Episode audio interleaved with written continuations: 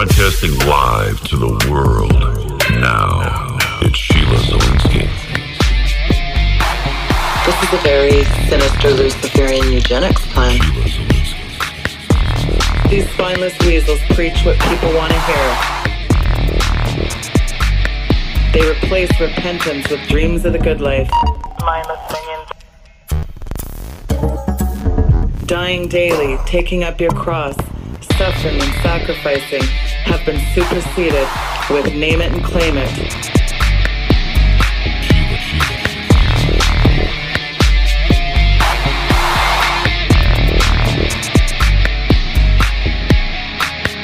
And as dark as I know it looks out there, the good news is that God is advancing his kingdom.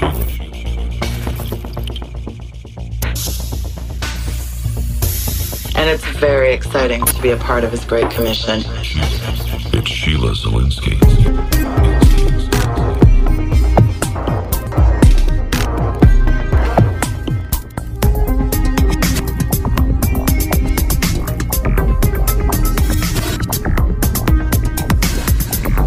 The Sheila Zilinsky Show, the only show to give you the truth behind the headlines, prophecy, and the deeper things of God. Now, here is your host, end time watchwoman, Sheila Zilinsky. Hi, everyone, and thank you for tuning in to the Sheila Zilinsky Show. I'm honored that you could join this program today because it is going to be a very powerful show. I have joining me momentarily Miss Carla Butaud, minister from Texas, and let me tell you, she is proof not to mess with Texas. I always say she is the toughest little cookie from the Lone Star State that I ever met, and she packs weapons. Well, she probably packs those weapons too, but she knows her weapons of warfare, this gal. And it's really exciting because we are set to release a power prayer book. So it's not really surprising her and I have been under a lot of attack. We've had a lot being thrown at us, and it's not surprising the enemy's mad because the show we're going to do today is probably going to tick him off even more. Because let me tell you, folks, after this show, it is my hope that your life will be changed. Carl and I had talked about this last August, and we're only doing this show now. So, God's timing, right? And here to talk about this topic is the one and only Miss Carla Butaud. Carla, it's such a pleasure to have you back on the show. Thanks, Sheila. I always love being on with you. Thank you. We love having you on.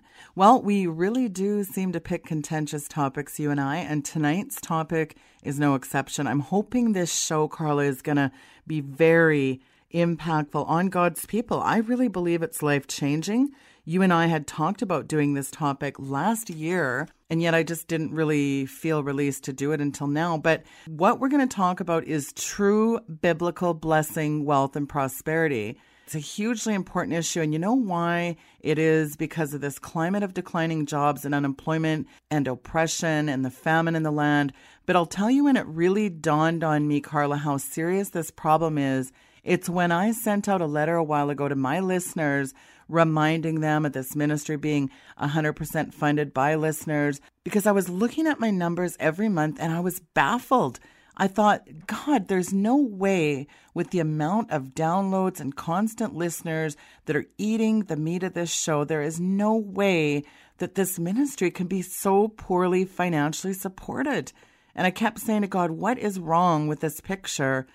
And then I received part of the answer. I was stunned at the amount of emails, letters, phone calls I got saying this was the theme. No exaggeration. Over one third of those like 300 responses was this Sheila, we love the show. We'd love to support the ministry, but we can't due to we lack the financial resources. I, I was stunned, Carla.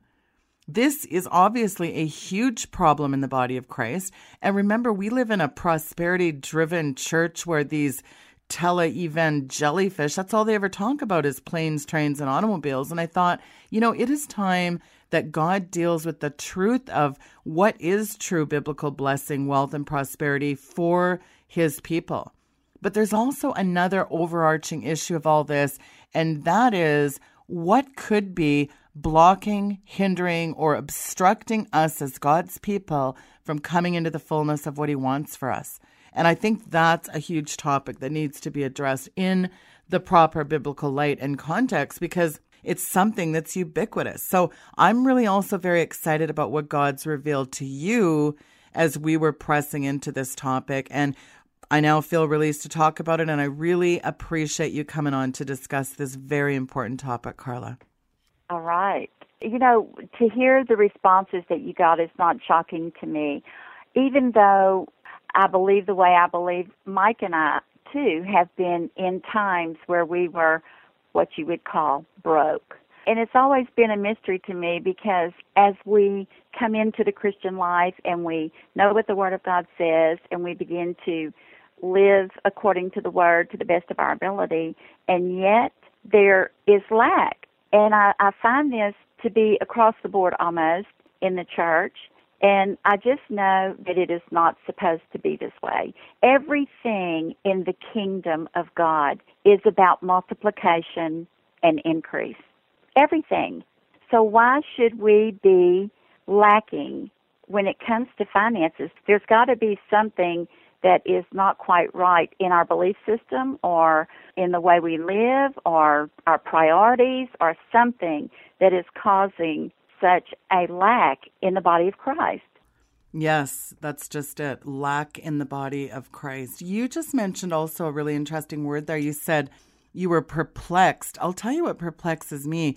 It kind of seems like the ones that I know, including myself, that are really pressed into the things of God and serving Him, they're the ones that are always struggling and lacking. And this lack is so prevalent. And one of the things that I found very confusing is in the summer of 2014, I found myself destitute, lost my home, I was sleeping in my car, having to have my 13 year old stay with someone. I was trying to do my show every Saturday from a truck stop with Wi Fi. I had poor sound, bad equipment. I was so close to pulling the plug. And I remember saying, Lord, how does this glorify you? Me sleeping in my car? I'm five foot seven. I'm crammed in a little Ford Focus. I was really miserable and I was really confused. And I thought, I'm serving you out here. I'm out here in the battlefield. I'm clearly doing something wrong. Your word says you want to bless me, and yet this doesn't seem to reflect that. What am I missing here? Something is not right with this picture. All these ungodly people I know, they're living the good life and not a care in the world. And, and I'm doing this, and I was really, really confused, Carla. Well, it, it is confusing when when things do not turn out the way you read it in the Word, and then your experience is telling you something differently. It does cause you to stand back and take a second look and begin to question.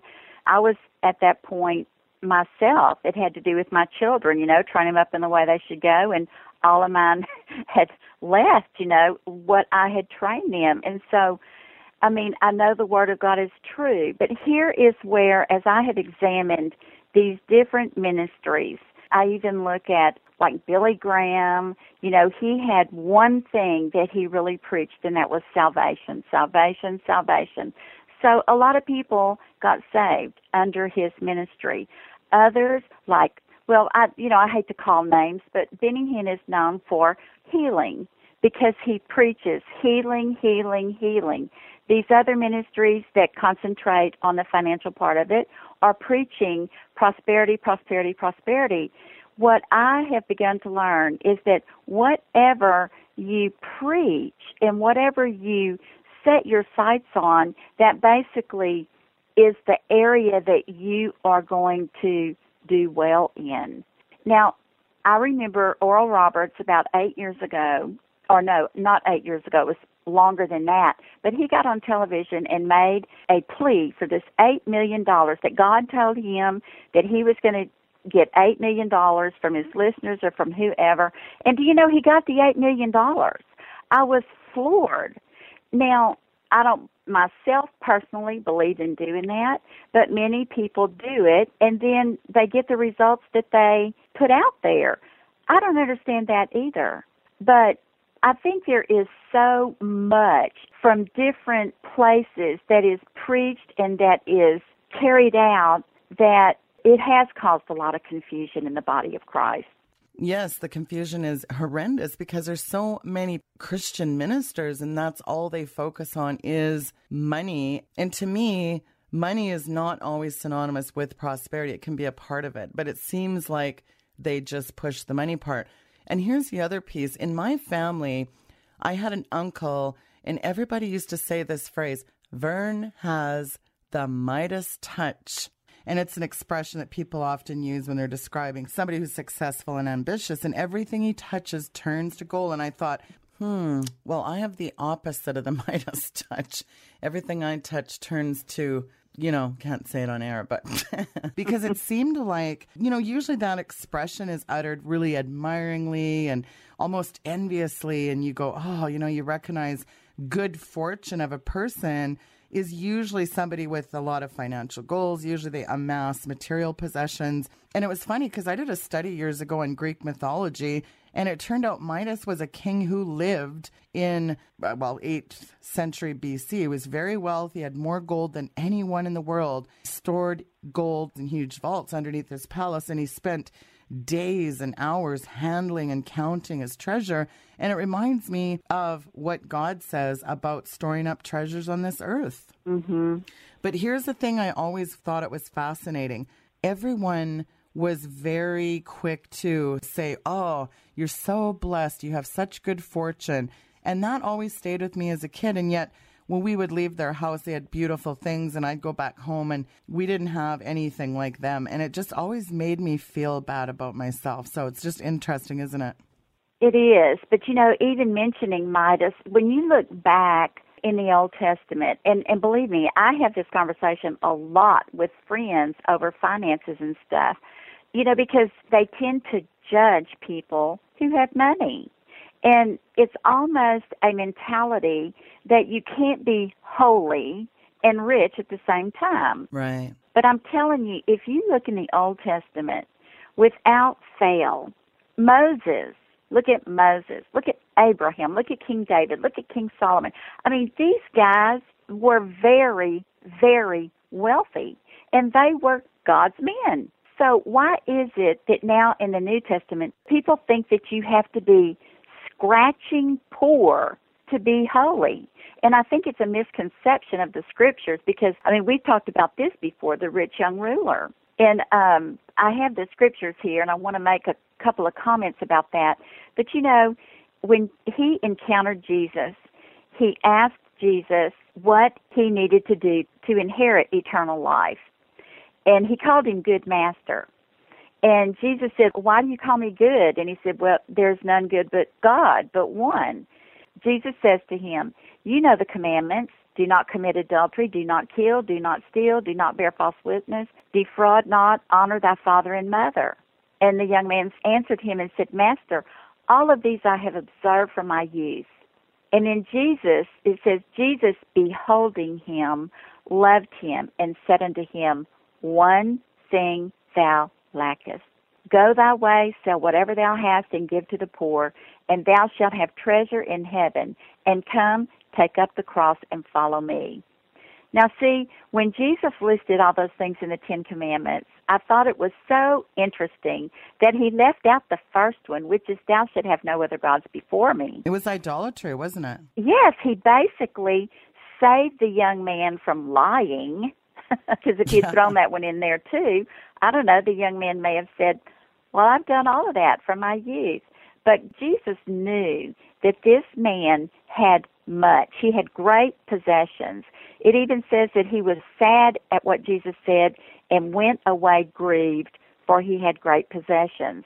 So it wasn't, Jesus was not holding against him that he had great possessions.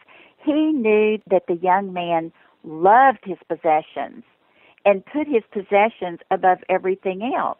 So also in Mark 10, 23, 24, 25, it says, How hardly they that have riches enter into the kingdom of God. And why was that? It says, And the disciples were astonished at his words.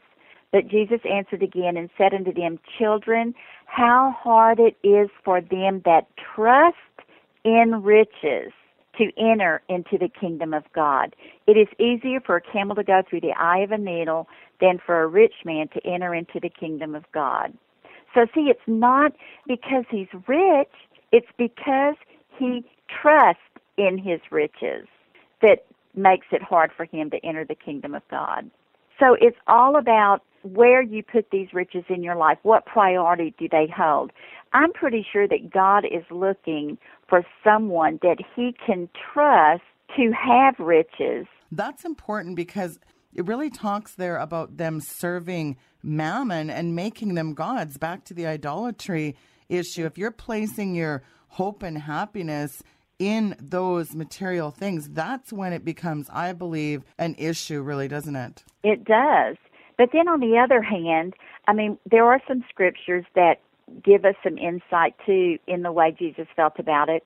And the parable of the unjust steward is important. I found it important when I studied it because here is this man who other people told his boss that he was misusing his funds or whatever.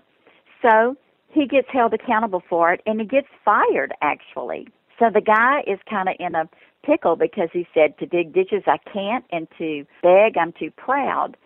So what he did was he went to all of the men that owed his boss money. It said that he went to one who owed a hundred baths of oil and he told him to sit down quickly and write fifty. He went to another who owed a hundred measures of wheat and he said, Sit down now and write me eighty. So he went on a collection trip and actually collected less than what they really owed. Yes. But what's better, nothing or part of what is owed?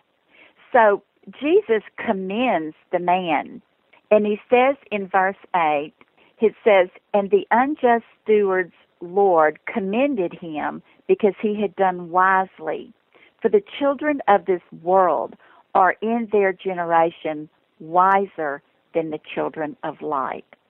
And I know that when Jesus said that, he said it with great sadness. I mean, here we are, believers, children of God. The Word says we have the mind of Christ, and yet the children of this world in their generation are wiser than we are. But I find that true across the board. You know, Mike and I have a small business, optical shop in Jasper, and we were talking about stuff like this one day, and he said, he said, you know, it's really a shame, but you know who I hate to hear open the door? He said, the one that comes in saying, "Praise Jesus." He said because I know after they get their get fitted for their glasses, they're going to want something for nothing. Why is that? What is that about? Because I've noticed that too. That it's embarrassing to go someplace as a Christian when, see, I'm a big tipper because I used to waitress, so I know what it's like. And I have seen people leave nothing to these poor waitresses. And I always go back and just leave money because that's embarrassing to me. And then a non Christian tip. What's that about?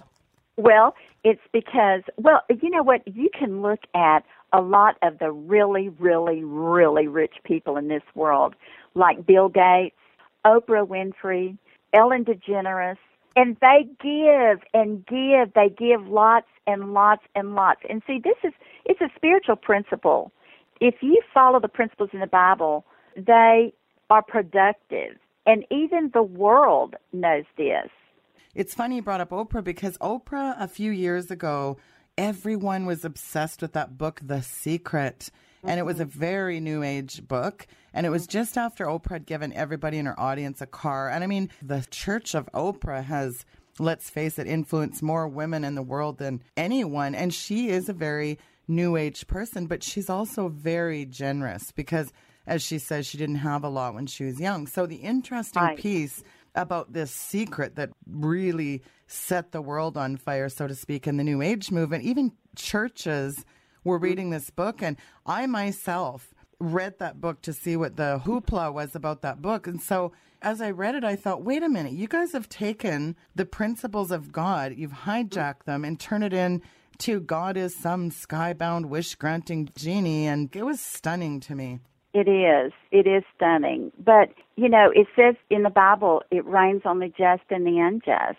So people who follow these principles, they may not even know that it's scripture, you know, but, you know, it says if somebody takes your shirt or your garment, give them your cloak too. If they ask you to go one mile, go two. There are a lot of people. I have an uncle that would give you this shirt off of his back. He's very generous, and he is wealthy too. you know it's all relative actually but he's not hurting for money i'll tell you that but he's very generous and he's he he wants to help people now you know he thinks his good works are going to get him to heaven, which he's going to be shocked. But it's just sad that as Christians, we are not enjoying the the benefits, the full benefits of being a child of God. Carla, I believe in prosperity. Yes, me but too. But by that, I mean spiritual well being and physical health and prosperity. I do also mean material or financial blessing, but that's not the biggest part of it. Because when the Apostle John declared, Beloved, I wish you all things that thou mayest prosper and be in health, even as thy soul prospereth, there in 3 John 2, I believe his intent and meaning was to refer to three distinct areas of life, Carlin. It was, to me, it's material, physical, and spiritual. And his fervent desire was that we should thrive, flourish, prosper in every aspect. But sadly, everybody always emphasizes the cold hard cash, don't they? Well, as my husband would say, it comes in pretty handy down here, bub.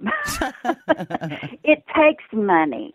I mean, it takes money to live. It takes money to live. It takes money to run a ministry. And yet, the minute you mention money, I'll tell you what, they tune right out and they run the other way. I know it. And I, I don't understand that either. They don't mind if they go to a football game paying $200 for a professional football game ticket. I mean, let me tell you, I may be getting myself in trouble by saying this, but I just cannot stand these prayers that people pray whenever they're praying over an offering that's going to be taken or they pray after the offering is taken and God bless those that gave and God bless those that couldn't give. No, you can give something. They're going out to eat somewhere you know, they're getting their nails done, they're getting their hair done. It's the latest, greatest flash in the pan thing. You know, I, I don't know. Sometimes I have a problem with that. And here's the other thing I have a problem with. A lot of preachers will not even preach on tithing because it makes people mad and they're afraid they're going to run people off. You know, it says in Malachi to bring your tithes into the storehouse so that there might be meat in mine house. Do you know, really and truly, the people are to bring their tithes into the storehouse to take care of the man of God who should spend his time seeking God and sharing what God says to them. The church that Mike and I used to go to, and I just loved it dearly, but the pastor had to quit. I mean, he was working full time and preaching. How can you do that? some people say, well, tithing that went away in the Old Testament, but Carly, it's in Matthew six twenty one. Yes, in, it is. It's in the New Testament, and so it says, "For where your treasure is, there your heart will be." Also, when we are able to give ten percent of more of our income instead of keeping that money for ourselves, it shows that our heart isn't tied to our money and that we love God more than our money. This woman in the church, she, oh, you're homeless. Well, oh, you don't have food. Well, I'll pray for you. And I thought, why, why pray for her? Why don't you just give her food and why don't you just give her what she needs? You're the church. Well, we don't have a benevolent fund. I thought benevolent fund, that's just scriptural. I know it. I know it. Why is that called a benevolent fund? Like that's so ridiculous. Because it makes people so sad that they have to give. No, I'm. I, I jest and I shouldn't because it really is a serious matter. But you know, like I said, the the preachers won't preach about tithing because they're afraid they're going to make people mad. But you know, sometimes that is the way to get out of poverty is to begin to give. The word says, "Give, and it shall be given unto you, pressed down, shaken together, and running over." The Lord says He loves a cheerful giver, but people don't give very cheerfully, do they? No, you know, listen, if God was like the IRS, we'd all be in trouble. well, the Greek word translated prosper or prospereth in the text is Udo, which is comprised of the words Hudos, which means road, and EU is pronounced U, which means good. So, thus the Greek word is translated properly good road, good journey. So, at the very least, Carla, means have a good and prosperous journey. So, I have a hard time personally understanding how anyone could have a good and prosperous journey if you don't have adequate provisions for the trip. If you're broke, lacking, and in poverty, that's not really that helpful. And Apostle Paul used in 1 Corinthians 16 2 when he directed the believers in Corinth to set aside some money each week as God had prospered him. I mean, poverty does not produce piety, does it? No, it's it's a shameful thing to me, you know, when when we didn't have any money. I'm like, what kind of example does this set for people? Here's the deal. The world looks at the church and says, why would I want to be a part of that? Yeah. Everybody is sick, they're struggling, they're miserable. And I know that that's not true for everybody, but for so many. And here's the thing that I hate even worse than being in that position is walking around acting like everything's great when it's not. Well, and then the other side of the coin is you've got all these again. People just get furious when I mention these guys, but Joel Osteen said one time in his book, I Am, and he's not talking about the I Am Moses met. He really said it's all about us. You know, there was a, a women's conference that Terri Savelle had last fall called Cupcake Conference, and I thought, yeah, that's exactly cupcake. But the premise was eat the cookie, buy the shoe, do whatever you want, spend, spend, spend. And I guess the point is, is when you have guys buying the $100 million jets, of $500 million vacations and lascivious lifestyles for the rich and famous, I don't think that God wants us living in such lascivious that we can't even help out people. So, I mean, there's a other end of the continuum, too, isn't there? There is. It's abuse, and, and there's abuse in every area of life. We're going to have abuse, and it's um, that also puts a bad taste in the in the world's mouth toward Christians. And that's the whole thing.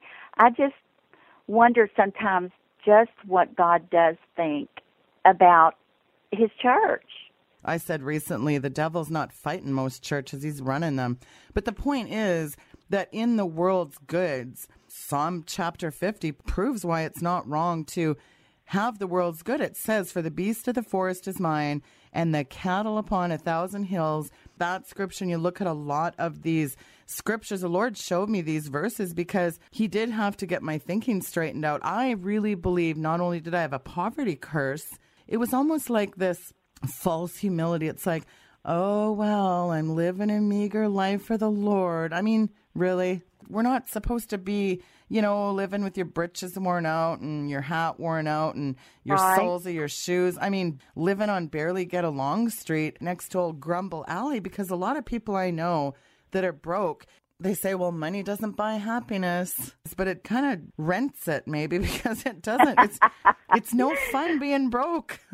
no, nobody likes being broke. Um, but you know, back to Malachi, um, you know, it says that you're cursed with a curse, for you have robbed me, this whole nation. Um, down below where it says, bring all the tithes into the storehouse, it says, and I will rebuke the devourer for your sake. See, there are some benefits to. Um, it, it's better than insurance, I, I say.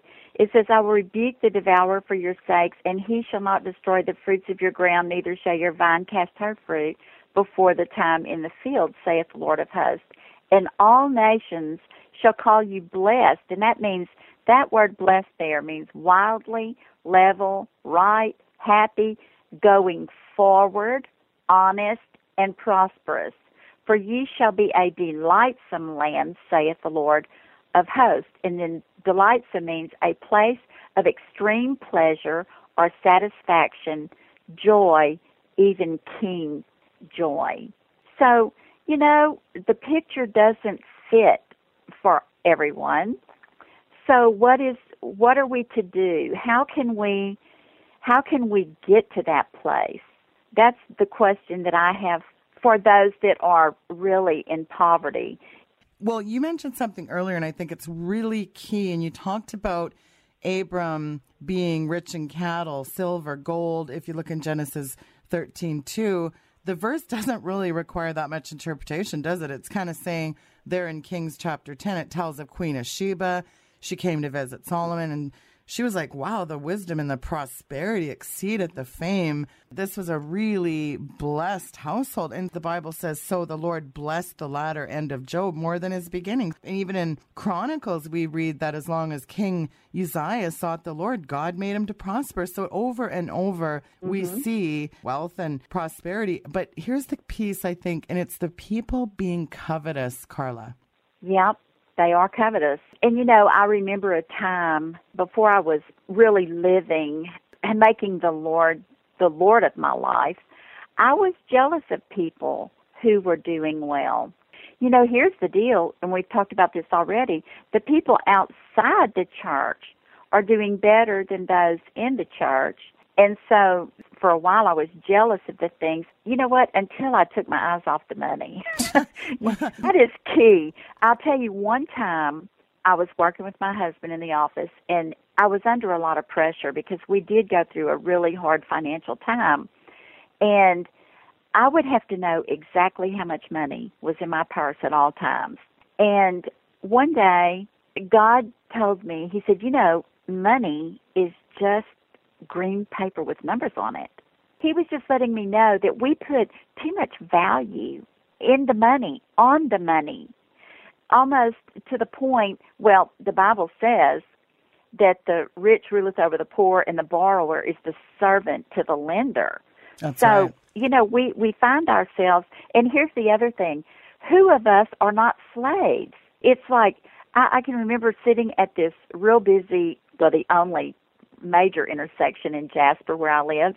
And I mean, people are just scurrying from the time, even before the sun comes up, people are in their cars on their way to punch a time clock somewhere for what? For money. For money.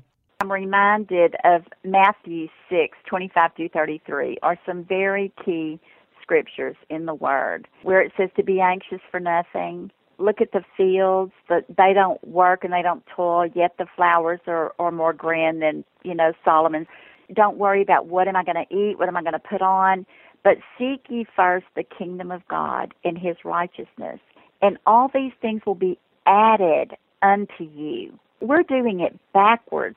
We are concerned about where we're going to lay our head. We're concerned about what we're going to put on our back and what we're going to eat. Instead of just seeking first the kingdom of God and his righteousness, and those things are added to us.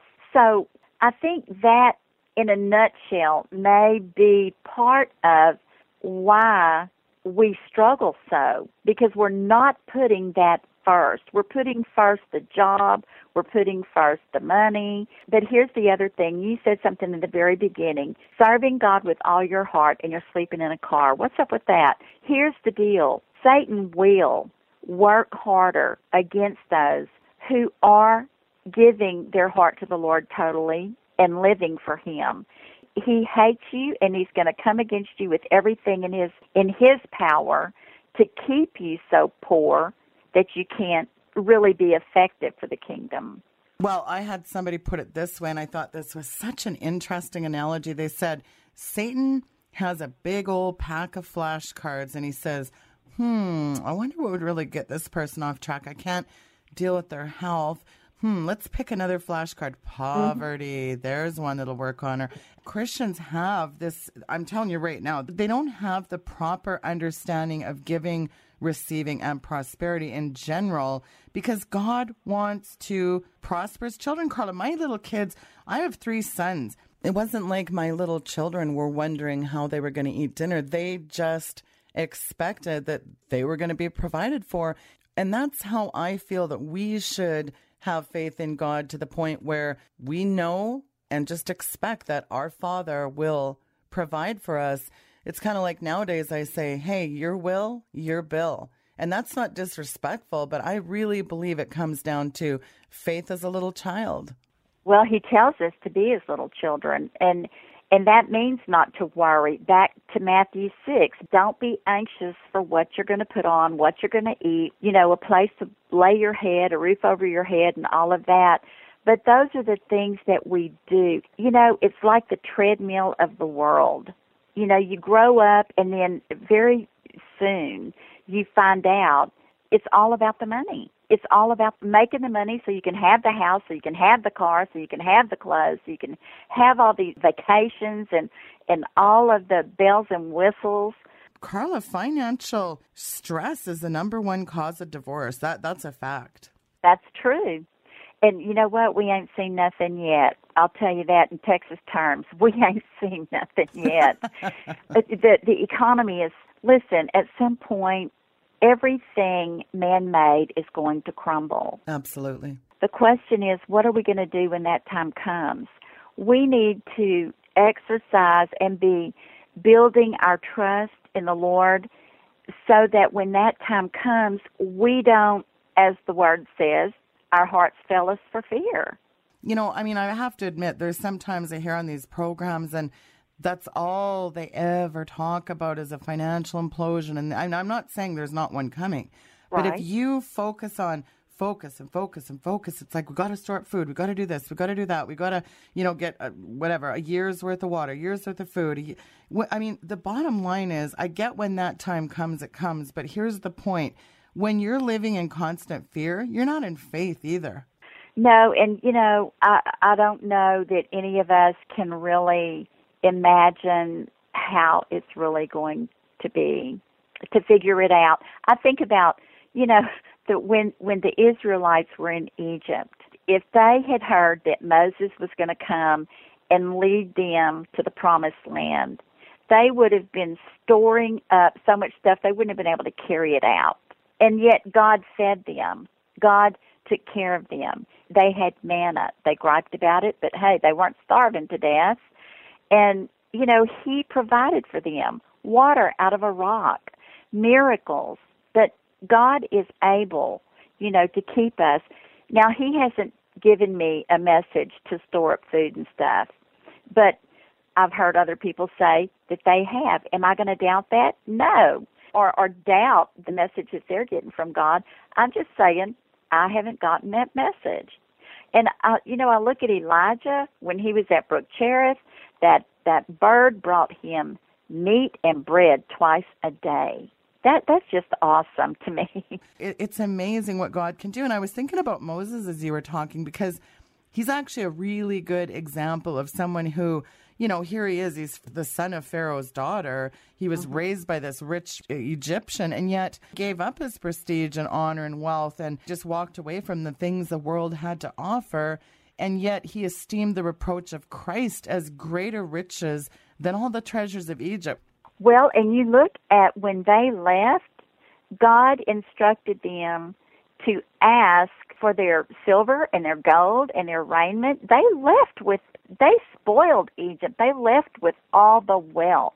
Of course, that's what they used to make the temple, the tabernacle there, and all the gold was melted down and made the vessels and the, the raiment and the material and all of that stuff.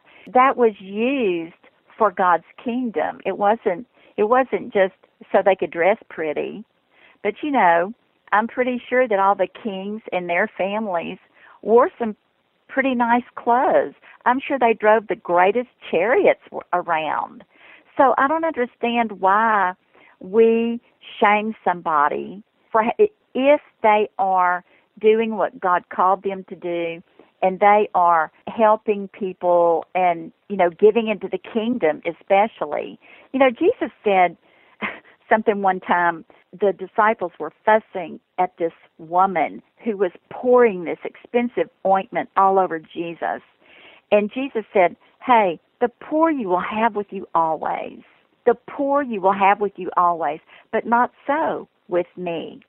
They didn't even know what she was doing. I'm not even sure she knew what she was doing. And also, you know, I look at some people that I've had contact with that when Jesus said the children of this world are wiser than the children of light, not too long ago when I started to get my I was getting ready to have my little booklet, the Fight for Your Life booklet published. And I knew this woman that um, was she did editing on the side. She was a school teacher, but she did editing on the side for magazines and stuff. So I thought, well, I'll help her. You know, I'll help her prosper. I'll find out how much she charges and I'll use her instead of somebody else, you know, in the world or whatever. And so when I called her, I said, I wanted to find out how much you charge to edit. And she goes, Oh, well, I wouldn't charge you anything. And I said, Why would you do that? And I found myself slapping my hand over my mouth, like, Shut up, Carla. I mean, she's fixing to give you a deal and, and you're going to say this. I didn't even understand why I was saying it, but God was pointing something out to me. I said, Why would you do that? She said, Well, you are going to give the booklet away for free, aren't you? And I said, Well, actually, I'm not. And it was Frank Marzullo Sr. Years ago, he said, You will be writing books. And when you do, do not give them away for free. You know, people say, Well, freely you have received, freely give. Well, he said, Let me tell you something you give them something free, it's going to end up on the floorboard of their car or up on the dash. It has no value to them. When I got my book published, I wish my author had said, "Well, freely you give, freely we'll edit your book." No, I had to pay 5 grand to get it copy edited. The actual people said, "Well, you're giving your book away free, right?" And I said, "No, I'm not. I owe the pub I owe a copy editor money." And why is it that people always expect free, right? And yet the Bible says the workman's worthy of his meat, Carla. Exactly. Exactly. And see, so it, this all happened in one day. I spoke to the editor lady, and um, I told her I would get back with her, and then I was on my way to meet with a man who was going to help me with my website. He's really good with computers. He's helped another ministry, and he said that he would be happy to help me. So I'm going over there to meet him. So when we got started, I said, "Well, I, I guess I should ask you how much you charge uh, before we get too far into this." And he said, "Oh, well, I'm not going to charge you anything." And I said, "Why would you do that?" Second time that day, I said, "Why would you do that?" And I find myself wanting to slap my mouth and say, "Shut up, Carla." But seriously, God was trying to show me something. I said, "Why would you do that?" what do you do for a living? He said, well, I work with computers. I said, didn't you have to go to college to learn to do that? Yes. I said, then why would you not enjoy the benefits of your trade? Okay, so he said, well, you know, that's just my whatever. And and you know, I don't I don't mean to to be ugly about this guy, but I had never seen him before. We're meeting at a restaurant. I'm looking for someone very um distinguished looking, professional. Very. Oh yes. No. I mean, I can't even describe to you short of being a homeless person. And and I was stunned. Okay, so then when we get in the car to leave, I'm stopped because it was in Houston, busy street, and I am trying to, you know, turn onto the street. He pulls up behind me. Now I was driving a car that was probably ten years old, but it had been very well cared for. It still looked brand new. Okay, he pulls up behind me in a car that's probably not even as old as mine, and I can see junk all inside the car. And I'm not joking you. He evidently his headlights didn't work, so he went to like AutoZone or somewhere, and he had these portable lights screwed to the top of his hood. And what? I am just like, Lord, no. You know, how can this be? this is not good advertisement for God, for his children, to be so poverty stricken. If there's something wrong with this picture. Right, exactly. So the point in this whole show today is that's the point is there's something wrong with this picture right now. Talk to the people about when you were taking it to God and what God showed you about it. Okay. So when Mike and I were in this poverty stricken place in our lives, I began to cry out to God about this because we were tithers, we were faithful, we were, you know, doing everything we knew to do in our Christian life, and yet it was like the devil was eating our lunch. I mean, the cars were breaking down. There was trouble on every side having to do with finances. And so I had gone to this conference, and they talked about a scripture out of James, and it's James 5 4. And I feel like this was the beginning of like a key to something. And here's the scripture James 5 4. Behold, the hire of the laborers who have reaped down your fields, which is of you kept back by fraud, crieth. And the cries of them which have reaped are entered into the ears of the Lord of Sabaoth. So what that means is James is talking about a boss who had hired some people to work and he didn't pay them. And so it says that that money that was held back by fraud is crying. The money is crying. So we see that money has a voice. Now, it doesn't necessarily have to be money. What is it that's been held back from you by fraud? Has it been an inheritance or a job? Has it been a promotion? Has it been a house? What is it that was kept back from you? Those things are crying to be in your possession. And then it says, And the cries of them which have reaped are entered into the ears of the Lord of Sabaoth. So here I am crying out to God because Mike had gotten a new job and the boss told him he was going to pay him a certain amount and he didn't. So this is money that was held back from him by fraud. And there were other things that had happened in our life. So I got so excited when I heard this scripture. I wasn't real sure exactly what it meant, but I had this mental picture of a child being separated from the mother in a department store. And the child is crying out for mommy. Mommy is crying out the child's name. And the cries of those two brought them together. So in this scripture, it's saying that those things that have been held back from us by fraud are crying, and we need to be crying out for things that have been taken from us unjustly. Okay, so I started crying out to God. I made a list of everything that I knew that had been stolen from us, either by bosses or even things that I didn't know about as I began to pray for it. So I'm walking around the house praying, and suddenly I have an open vision. And it is of the windows of blessing.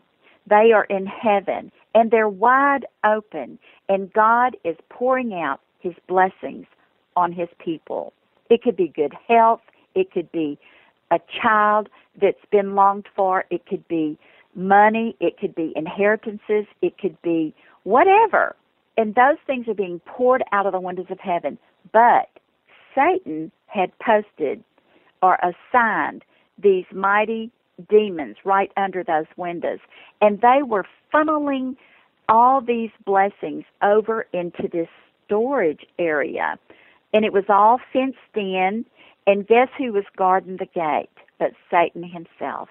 And he was picking his teeth with a toothpick and laughing hysterically.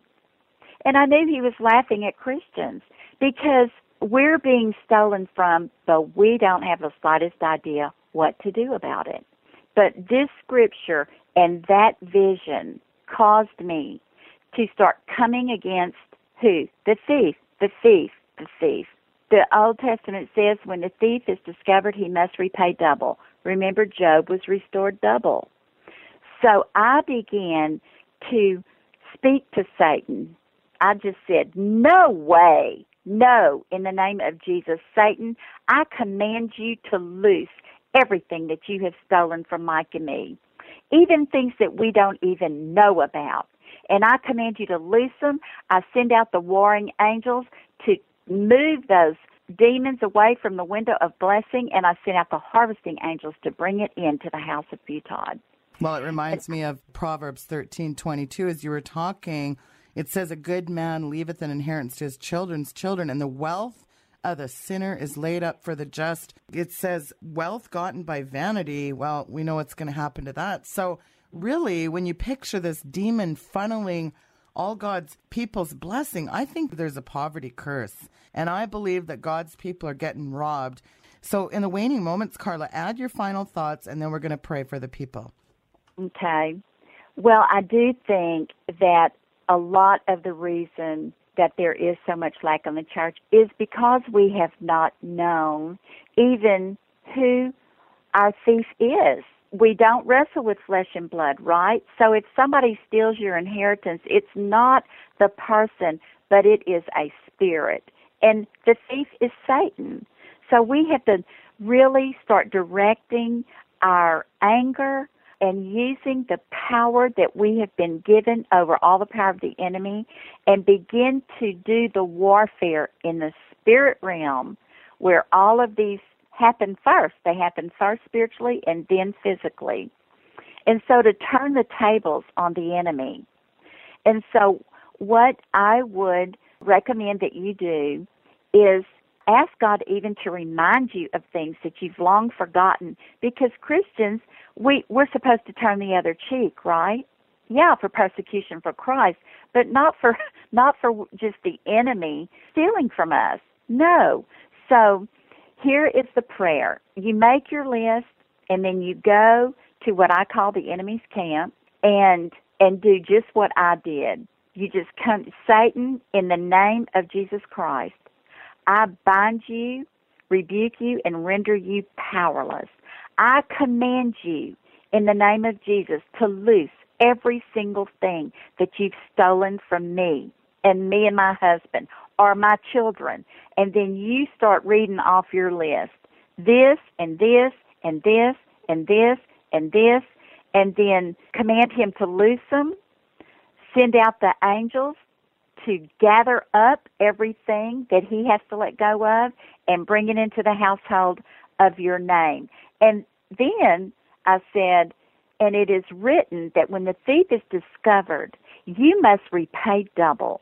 So I am calling in the double of everything that I just named. You owe me double in the name of Jesus. And then just start watching, and I mean be watchful because very shortly after I started praying that prayer, the most amazing things began to happen.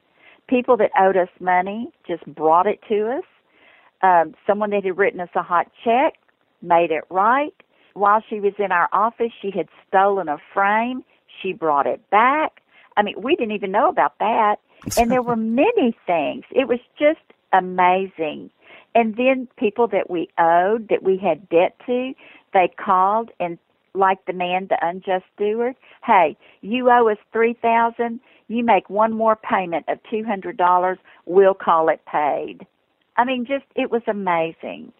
That is amazing. Well, and we're going to pray for the people right now. Father, in the name of Jesus, we humbly come before your throne and we thank you for giving us power over all the power of the enemy, and we exercise that power now, Father. Father, we know that beautiful, wonderful things are of you in prosperity.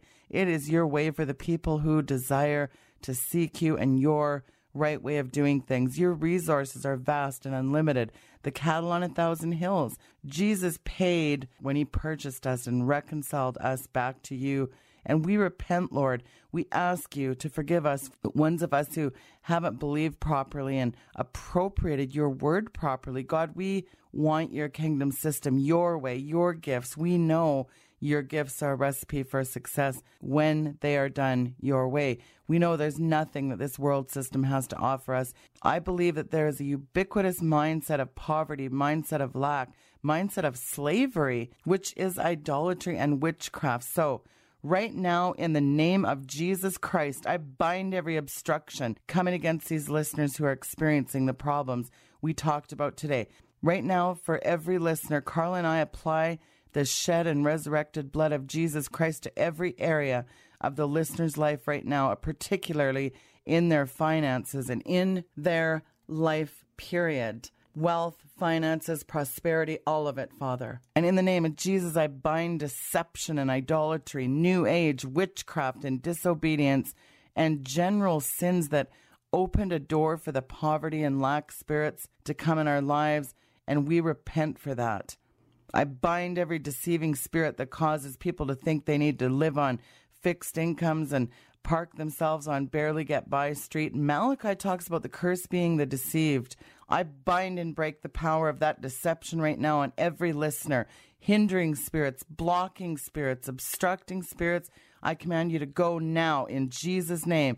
headstrong, obstinate, that self idolatry spirit, and rulers of idolatry, impulsiveness, hastiness, carelessness, lack, poverty, insufficiency, independency. I bind you in the name of Jesus Christ. Every spirit that goes contrary to good, to God, every perverse spirit, lawless spirit, criminal spirit, disorder, disobedience, nonconformity, corruption, suspicion, apprehension. I bind you in the name of Jesus. I bind jealousy, envy, covetousness, pessimism, cynicism, doubt, disbelief, discontentment, defeatism, suicide, heaviness, bad memories, trauma, denial, insanity, madness, confusion, complaining, distress, depression, and oppression in the name of Jesus Christ. I command you to go now in Jesus' name.